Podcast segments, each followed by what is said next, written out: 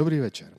Vítám tady v našem malém improvizovaném studiu Ludmilu Hamplovou. Dobrý večer. Ivu. Dobrý večer. A všichni se setkáváme v rámci Science Wine, čili našeho pořadu, který bezprostředně po každém Science Café přednášce natáčíme s našimi hosty. Dnes jsme si vykládali a budeme si vykládat o úloze dezinformací, fake news, zejména v oblasti zdravotnické, ale taktéž vůbec jakou roli hrají v našem životě. Já jsem přemýšlel o tom, kdy jsem se sám bytostně poprvé setkal s dezinformacemi a musím říct, že si to vybavuju velice přesně. Byl to rok 1987, mě bylo 12 let a odjížděl jsem za odměnu na tábor do Ruska. Velmi krátce po té, co jsme překročili hranice, dojeli do Voroněže, jsem zjistil, že jet do Ruska nebylo úplně za odměnu, alespoň to takhle nevypadalo. A uvědomil jsem si, že opravdu to, jakým způsobem tehdy Sovětský svaz byl líčen, v České republice, čemu, čemu jsem věřil já jako 12-leté dítě, ale taktéž moji rodiče, bylo nahony vzdáleno tomu, jak vypadala ta realita v samotném Rusku. Lido, Kdy ty se poprvé setkala s nějakými dezinformacemi, které vstoupily do tvého života? Možná si asi na začátku řekněme, že dezinformace jsou něco, co vzniká s cílem způsobit škodu. Že to není libovolný nesmysl nebo libovolná ptákovina. Možná, kdyby moje rodiče věděli, jak to tam opravdu chodí, tak by mě tam v rámci půdu sebezáchovy určitě no, nepustili. Já bych možná řekla, že to, o čem ty mluvíš, jako vůbec vlastně dezinformace není, ale je to jako spíš propaganda. Teda asi se zeptám ano, teda lidi, jak ruku, to teda, ruku jak v ruce, protože to, co jsme viděli předchozí dva roky, ještě teda než uh, jako nastala válka na Ukrajině. A je potřeba dodat, že já jsem bezpečnostní expert amatér. Asi jako všichni okolo nás byli epidemiologi amatéry předchozí dva roky. Tak eh, Rusko velmi šikovně se snažilo navrtávat společnosti v západní Evropě včetně teda České republiky, anebo třeba v USA, právě skrze to, že začali jako říkat, vidíte, ta vaše společnost vlastně nefunguje úplně dobře, to očkování, to, co jste vymysleli na ten covid, vlastně taky asi nebude úplně jako buchví, jaký, nechte se očkovat Sputnikem, Sputnik bude určitě jako lepší než ty ošklivý západní vakcíny. Zároveň to bylo Rusko, kdo velmi vlastně rozehrával tu hru, že podívejte se, jako COVID-19 je něco, co ty západoevropské společnosti jako absolutně nezvládají. Takže to není jako žádná novinka. Ale jestli jako dezinformace ve smyslu opravdu zpráva jako vytvořená za účelem jako poškodit, si myslím, že možná poprvé asi intenzivněji to bude zpráva o tom, že očkování způsobuje autismus. Znamená, že zpráva, která vznikla na základě falešné vědecké studie vytvořené na pouhých 12 dětech, Andrewem Wakefieldem, někdejším britským lékařem, který potom přišel o, o svou licenci. A ne proto, že by řekl, že očkování způsobuje autismus, ale proto, že byl parchant a vlastně falšoval ta data a zároveň byl jako ve velkém střetu zájmu. A, a tady tahle jako nepravdivá, lživá zpráva, kterou vlastně on vypustil, protože se on sám chtěl jako obohatit, Znamená, že v tomto smyslu by to dezinformace nebyla, byl to nějaká jako cílená lež, tak jako o pár let později způsobila to, že spalničky, infekce, kterou jsme považovali za téměř vymícenou minimálně v tom evropském prostoru, najednou jako začínal nabírat jako pruce na síle a také bohužel vedla k tomu, že zabíjel. Já jsem právě přemýšlel nad tím, že zrovna v tomhle případě to asi nebyla cílená dezinformace s někým, někoho poškodit, ale naopak se obohatit. Se obohatit. To je ta druhá stránka věci. A každopádně důsledek je možná o to horší, protože jako nevím, kdy on publikoval tu svoji pseudostudii, ale to je určitě minimálně třeba 20 let. Ano a ta informace je pořád živá a vždycky v nějakých periodických intervalech to někdo vytáhne, když se to hodí a pořád jako část té společnosti tomu věří. Takže jakou životnost vlastně mají dezinformace? Já se obávám, že oni jsou lépe recyklovatelné než plasty nebo sklo a mimo jiné proto, že jakékoliv lživé zprávy nebo, nebo potažmo jako dezinformace, angličtina jako velmi hezky rozlišuje, že má misinformation jako zavádějící zprávy a disinformation jako zprávy, které opravdu jako vznikly s cílem někomu blížit.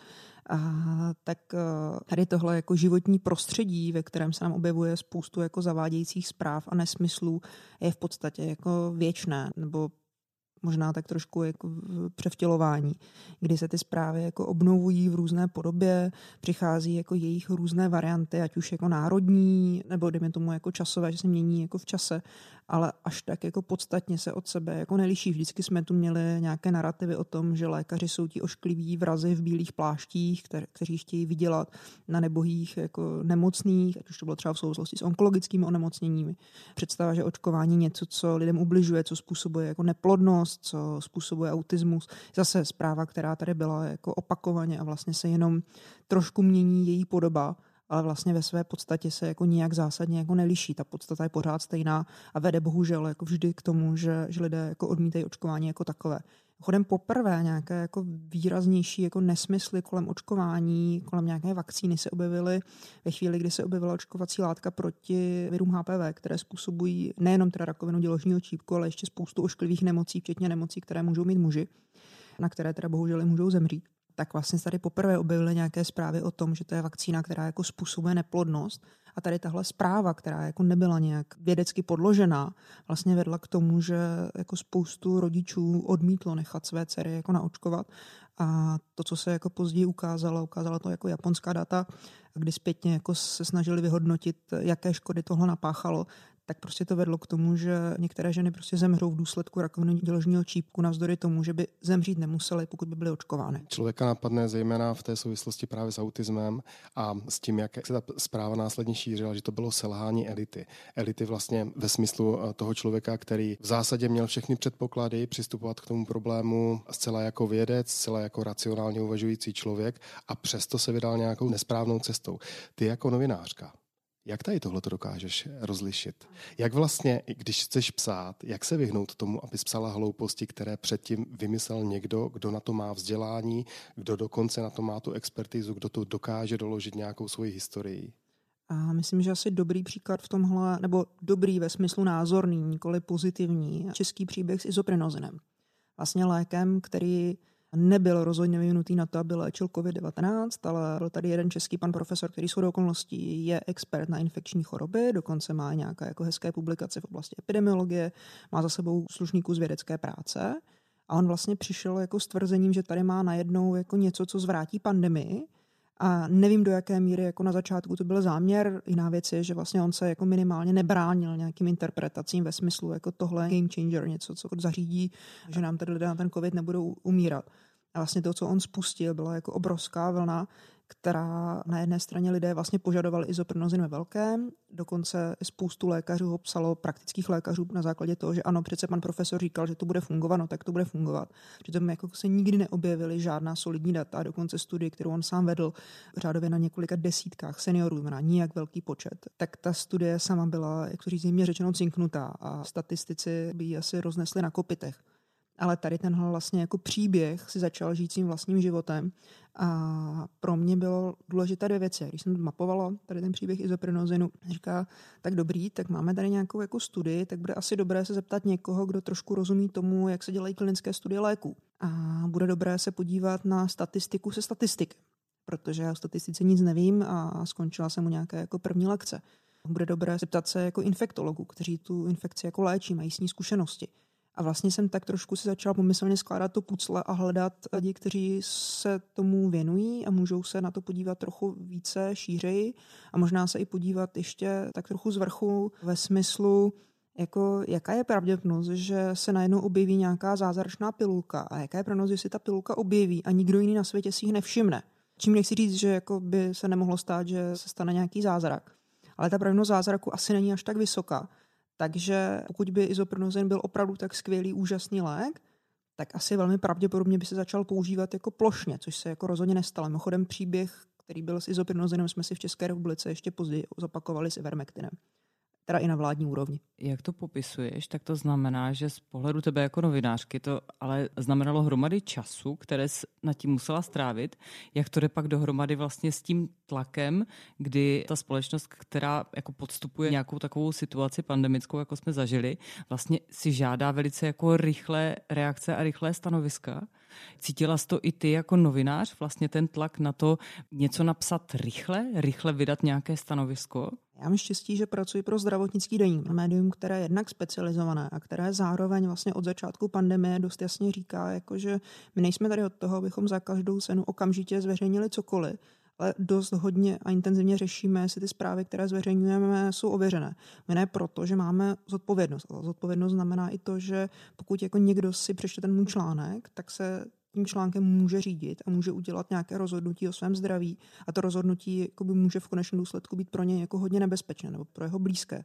To znamená, že já nejsem v situaci jako běžných novinářů, běžných redaktorů a mám v podstatě v tomhle ohledu jako lepší podmínky. Na druhé straně říct, že třeba teď jsem se stala součástí programu Science Plus, který spustila mezinárodní organizace Press Unlimited, Tady tenhle program je tom, že se vlastně snažíme pomáhat novinářům v zemích střední a východní Evropy, včetně České republiky, k tomu, aby mohli psát o medicínských tématech vlastně lépe a kvalitněji a vlastně nabídnout nějakou pomocnou ruku nebo službu průvodce někoho, kdo je schopen se na to podívat trošku šířeji, kdo je schopen trošku přemýšlet nad tím, jestli stačí se zeptat jednoho lékaře, který je třeba v dané zemi hodně populární a známý a mají ho lidé rádi a třeba aktivní hodně na sociálních sítích, a nebo jestli by nestálo za to se zeptat třeba odborných společností, kteří se tomu tématu věnují, jestli nebude dobré se třeba podívat na stanovisko mezinárodních vědeckých institucí a podobně.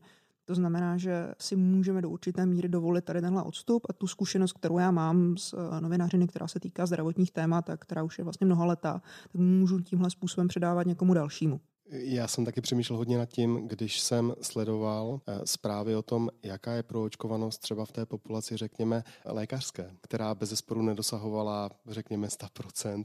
Nevím, kde se vlastně úplně pohybovala, ale pořád i ty zprávy o tom, že vlastně existují lékaři, kteří se nechtějí, kteří odmítají být naočkovanými, byly poměrně silné. Jak vlastně se tady s tím letím vyrovnat, respektive jak tomu má like vůbec této věci rozumět? Kde má hledat důvody, proč vlastně ta lékařská komunita se vůči tomu takhle dokáže, být ne většinově, ale vymezit. Rolí médií by v tu chvíli mělo být to, že na to reagují nějakým způsobem smysluplně a chybí data. A ta data jsou velmi jednoznačná. Vlastně téměř všichni lékaři a lékařky v České republice jsou očkovaní proti COVID-19. Ta proočkovanost u sester je o něco nižší a nejnižší proočkovanost mezi zdravotnickým personálem jsou přesně lidé typu jako sanitáři, instrumentářky a podobně. Takže to, že je někdo hodně hlasitý na sociálních sítích a říká, že očkování je hrozně ošklivé, rozhodně by to do sebe nedal a, a shodou okolností má lékařský titul, jako nutně neznamená, že takhle se na to dívá vlastně celá lékařská komunita. V tomhle je potřeba třeba poděkovat České lékařské komoře a jejímu prezidentovi Milanu Kupkovi, který vlastně v době pandemie, navzdory tomu, že on rozhodně není jako nejvíc excelentní vědec v České republice a rozhodně není epidemiolog a tak dále, tak dokázal vlastně být v té komunikaci srozumitelný a vlastně lidsky vysvětlovat věci typu, ano, jsou lékaři, kteří říkají, že nejsou očkovaní, ale drtivá většina našich členů očkovaní jsou a tady tohle jsou data. Dotkli jsme se v našem povídání termínu, který jsem slyšel vlastně poprvé, a to je infodemie. Samozřejmě budu rád, když jej vysvětlíš, ale ještě mě při té příležitosti napadá, není to přece jenom generační problém, čili nemůžeme očekávat, že ta infodemie jako taková v podstatě uplyne díky tomu, že tady přijde nová generace, která umí s informacemi pracovat lépe než ta naše? Možná je to naše zbožné přání, ale nejsem si úplně jistá, jestli všichni lidé, kteří jsou mladší než jsme my, jako dokáží perfektně pracovat s informacemi. Na druhé straně je řada jako skvělých youtuberů, kteří komunikují, vysvětlují, ať už je to Martin Rota, Patrik Kořená, Kovy, jsou to zrovna jako jména, která sleduje moje 13-letá dcera.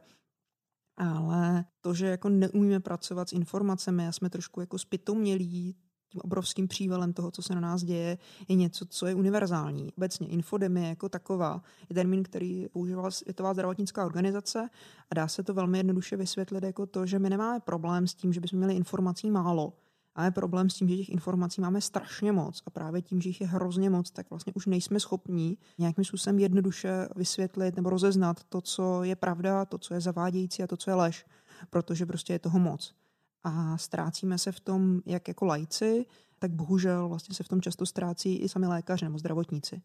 Což je špatně, protože v jakékoliv lidské společnosti v České republice, obzvlášť vlastně člověk, který nosí bílý plášť a má doktorský titul, tak sám o sobě je vnímaný jako autorita a jako někdo, komu máme obrovskou důvěru. A pokud tenhle člověk sám, ať už vědomě nebo nevědomě, vlastně začne vypouštět nějaké nesmyslné zprávy, tak vlastně napáchá mnohem víc škod, než když eh, to bude říkat zelenář nebo někdo u piva.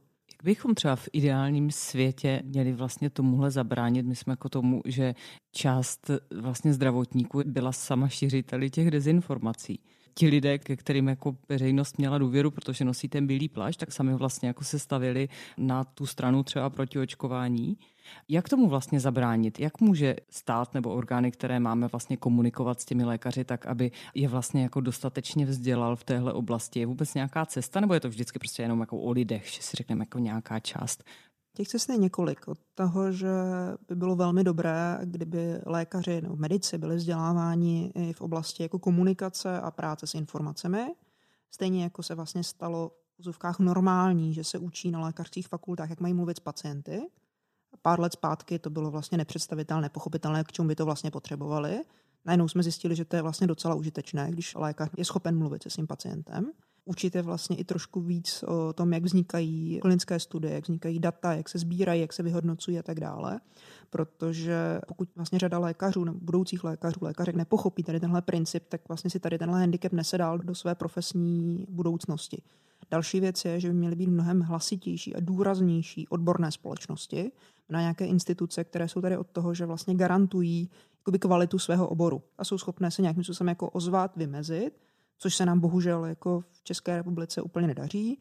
A zároveň je tady pak jako třetí bod a to jsou nějaké státní instituce, autority, které by měly být schopné komunikovat, protože je potřeba říct, že to, že mám jako informace kvalitní, anebo dokonce jsem jako sám o sobě skvělý lékař, vědec, lékařka, vědkyně, nutně ještě nevede k tomu, že budu dobrý nebo dobrá v tom tyhle věci předat, vysvětlit, komunikovat.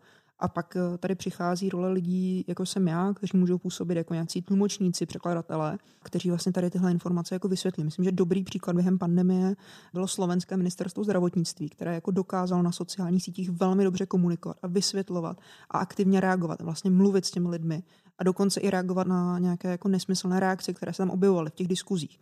Zatímco my jsme v té komunikaci jako skončili tím, že český stát říkal, jako lidi mají dělat tohle nebo nemají dělat tamto a to bylo všechno což je špatně. Nicméně já se stejně musím zastat, jsi o tom mluvila i na přednášce českých médií, protože já mám stejně pocit, že vlastně se zachovali správně. Jo, protože ta česká televize se postavila v té pandemii na tu stranu, vlastně aby podpořila českou vládu v tom, aby ta proočkovanost byla větší, dokonce média jako blesk. Já jsem tam vlastně nečetl jedinou věc, která by byla kontraverzní tady v tomhle smyslu. Naopak snažili se tlačit tady tímhle tím směrem, takže si myslím, že z mého pohledu se hráli docela dobrou práci a tam, kde se naopak jako nedařilo a logicky nedařilo, tak je veškerý ten prostor, který tvoří sociální média. Já si dovolím trošku oponovat. Blesk je médium, které tradičně dělá velmi dobře zdravotní témata. Dokáže zjednodušovat ohledem vlastně na potřeby svých čtenářů, ale vlastně ty věci dělá odborně správně. A dělalo to ještě mnoho let jako před pandemí což je super. A to, že je něco pro jako bulvár, neznamená, že je mizerný. A když vlastně třeba se objevily problémy s vakcínou AstraZeneca, kdy se zjistilo později jako nějakým dalším zkoumáním, že opravdu ve velmi vzácných případech tam můžou nastat jako velmi vážné komplikace, tak to byl Daily Mirror, britský bulvár, který dokázal vlastně velmi jednoduchou infografikou vysvětlit, jaká je pravděpodobnost, že se vám to stane. A říkáte si, proč to udělal jako Daily Mirror a ne BBC. Ano, BBC to v nějaké podobě dělala taky, ale Daily Mirror zasahuje úplně jiné lidi než BBC. A česká média, bohužel včetně těch veřejnoprávních, trošku trpěla takovou tou falešnou objektivitou ve smyslu pět minut Židi, pět minut Hitler. To je druhá věc. To znamená, hmm. že velmi často se stávalo, že brali lékaře, lékařku, experta, expertku, kteří se danému tématu v oblasti pandemie skutečně věnují a rozumím a je to nějaká jako jejich profesní směřování v podstatě celoživotní. Pak vzali někoho, kdo je dostatečně hlasitý a má názor a ty lidi postavili vedle sebe.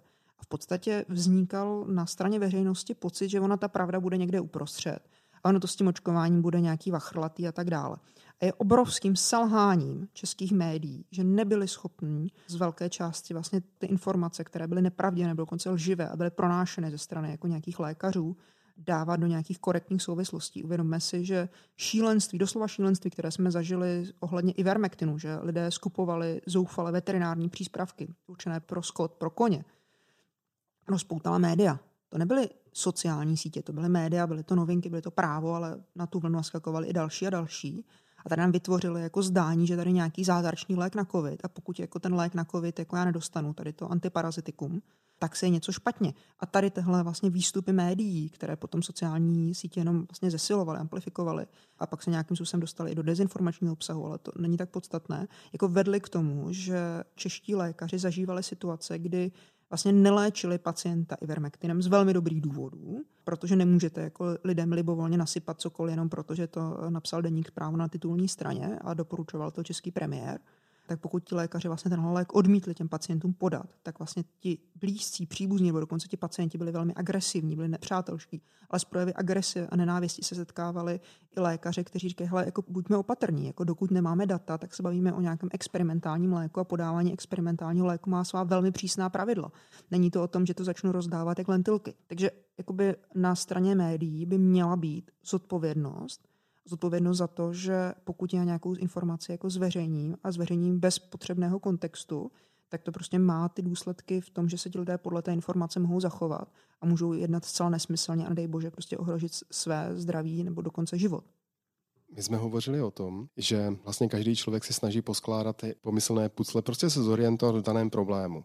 Dost často tady naráží zejména lidé, řekněme, kteří nejsou zvyklí zpracovávat informace odborným způsobem na problém, kterému se říká důsledek a následek, nebo jak ty o tom hovořila, kauzalita a korelace. Jak vlastně v tomto pomoci těm lidem, kteří opravdu pak mají ten pocit, že by měli podlehnout tomu, že protože se to stalo po sobě, protože jsem dostal očkování a následně jsem měl nějaký problém, tak to nutně musí spolu souviset. Jak se vlastně tady tomuto vyhnout? Jak to těm lidem vysvětlit, že opravdu, když je něco důsledkem něčeho, je strašný rozdíl proti tomu, když něco následuje po něčem, co bylo předtím. Jak vlastně s tímhle bojuješ, co by novinářka? Ta odpověď je vlastně ještě předtím, než ten pacient dostane tu injekci, tak s ním mám mluvit.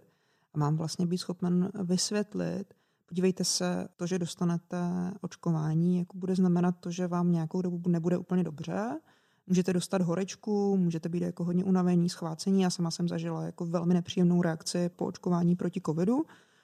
Na druhé straně, jako když si uvědomím, a to je třeba to, co by mělo být součástí té komunikace, bohužel nebylo, že když si srovnám to, že po očkování mi bude jeden nebo dva dny špatně, budu mít horečku, budu potřebovat třeba volnost práce, ale ta druhá varianta v podobě covidu může znamenat také to, že skončím v nemocnici. Ano, ta pravděpodobnost u mě jako u mladého zdravého člověka není tak vysoká, ale bohužel existuje a je násobně vyšší, než, než to, že budu mít nějakou jako reakci po očkování.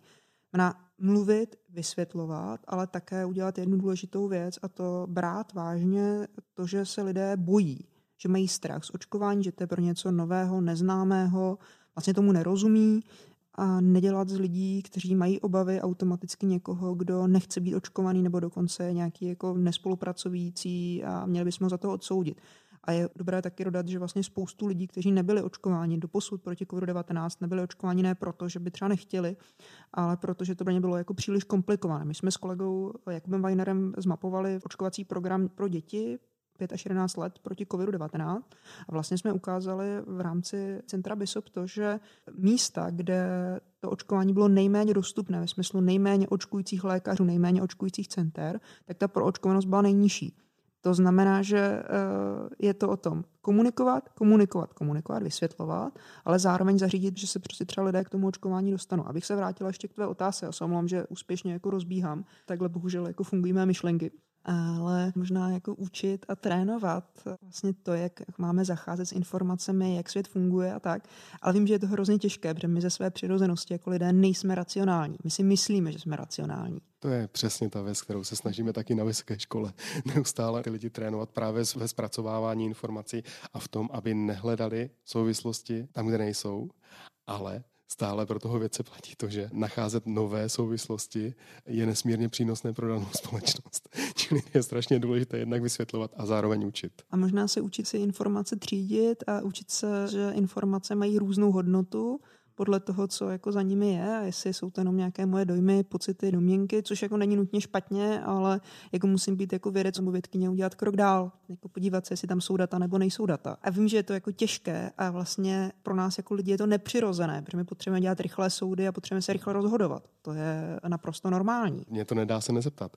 Když se podíváš na svoji žurnalistickou kariéru, podlehla s nějakým bludům, které jsi pak publikovala a mrzí tě to třeba? Myslím, že jsem udělala na začátku pandemie v tom, že jsem podcenila to, jak se lidé budou chovat v té realitě, že asi nebudou tak zodpovědní, jak jsem doufala, že budou a zároveň jsem vlastně odhadovala nesprávně, že COVID-19 se vlastně pro nás nestane až tak zásadním problémem. A vlastně nebyla jsem v téhle chybě sama. A vím, že vlastně bylo pro mě jako docela složité akceptovat to, že COVID-19 už vlastně není nejednou problém jenom nějaké určité skupiny lidí, ale že to je něco, co se vlastně velmi reálně může dotknout jako mě osobně. Mm-hmm. Ty zcela dobře říkáš, že vlastně bychom měli dbát na to, abychom se řídili radami a názory odborníků, a ne všeobecných odborníků, ale odborníků na danou věc. Jak v tomhle vlastně jako ustojíš tu situaci v tom, když teda se zeptá někdo, a jaký ty jsi odborník na pandemii?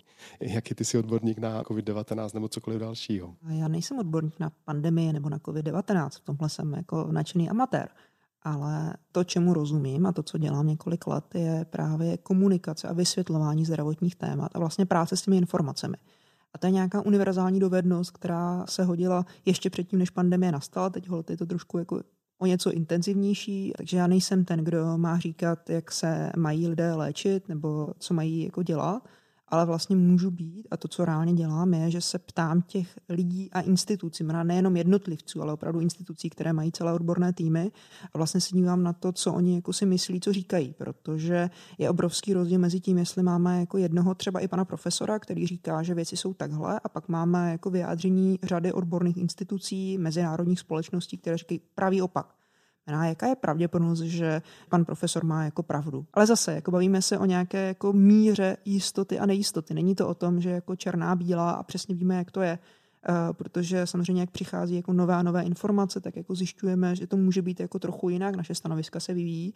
Na druhé straně ta základní pravidla typu, že jak se COVID přenáší a že prostě může jako reálně způsobit jako vážné problémy, jsme viděli už na začátku. Existují nějaká sociologická data, které by už teď třeba dokázaly vyhodnocovat to, jakou relevanci pro lidi měli třeba během té pandemie jako názory různých skupin lidí, kteří se k tomu vyjadřovali. V smyslu, jako, jakou relevanci vlastně mělo, já nevím, vystoupení třeba známých osobností, které sdělovali jako svůj názor a, a svůj přístup versus jakou relevanci jako u lidí měl třeba názor lékaře nebo epidemiologa nebo ministra zdravotnictví. Jako existují nějaké studie, které by tohle dokázaly už teď zhodnotit? Ona vlastně běžela opakovaně behaviorální studie Světové zdravotnické organizace tady v České republice republice a ta se věnovala, nebo jedno z těch kol, protože těch kol byla celá řada, vlastně byla zaměřena mimo na to, jakým způsobem jako lidé, kde hledají informace a co je pro ně důvěryhodné. A ukázalo se, že vůbec tou nejdůvěryhodnější skupinou pro ně jsou lékaři, případně vědci a lidé, kteří pracují v hygienických stanicích. A tihle lidé, opravdu jednotlivci, byli pro veřejnost mnohem důvěryhodnější než instituce typu ministerstvo zdravotnictví, státní zdravotní ústav, hlavní hygienička, ale ukázalo se, že oni byli důvěryhodnější než média. A tam může hrát roli dvě věci. První je, že obecně máme pocit, že když někdo nosí bílý plášť, tak sám o sobě je autorita, což jako má své výhody a je tam i nějaké jako jednoduché psychologické vysvětlení, když vám dáme jako pilulku placebo a budu mít bílý plášť, tak jako víc vám to placebo bude fungovat, než jako kdybych ten bílý plášť neměla. Na druhé straně, když pak chci být jako zdravotník v vozovkách neděsit, tak je lepší, když ten bílý plášť nemám. Proto třeba někteří pediatři jako mají tričko nebo někteří lékaři jsou oblečení jako civilně. Jo. Dobrý zvyk některých veterinářů je, že mají sice zdravotnické oblečení, ale mají tam zvířátka, aby jako neděsili ty majitele.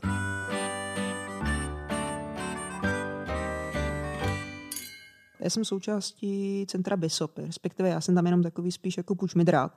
Jsou tam jako mnohem schopnější a mnohem vzdělanější lidé nejrůznějších oborů. Od jako matematiky, statistiky, medicíny, psychologie, sociologie a tak dále.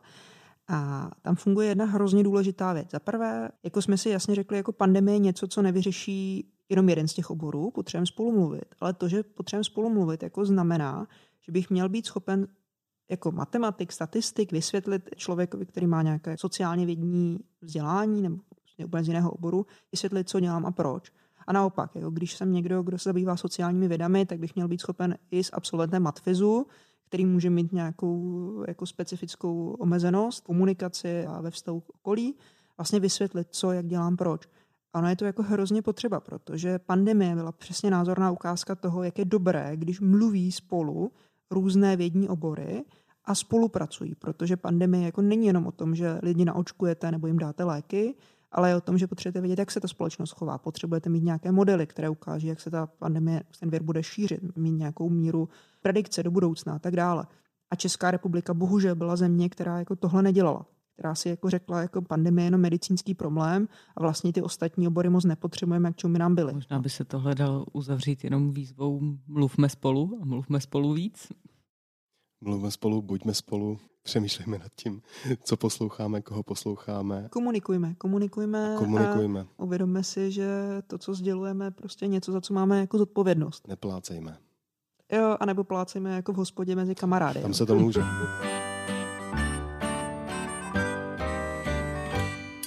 Pokud jste doposlouchali, jsme velice rádi, že nám věnujete pozornost. Loučím se s Lidou. Ahoj. Ahoj. I vy. Ahoj. Mějte se krásně, budeme se slyšet příště.